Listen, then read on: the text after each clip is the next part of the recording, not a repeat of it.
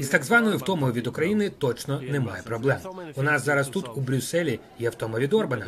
Нам потрібно вирішити так багато речей. І звичайно, нам сьогодні потрібно зміцнити нашу єдність навколо України проти Росії та її агресивної політики.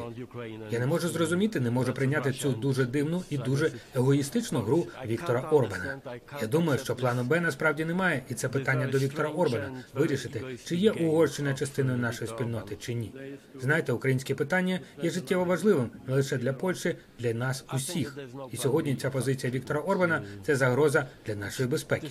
Це щось таке очевидне і водночас неприйнятне. Проблема в тому, що певним чином Віктор Орбан має рацію. Якщо його погляди, якщо його позиція буде домінувати тут у Європі, то Україна точно програє.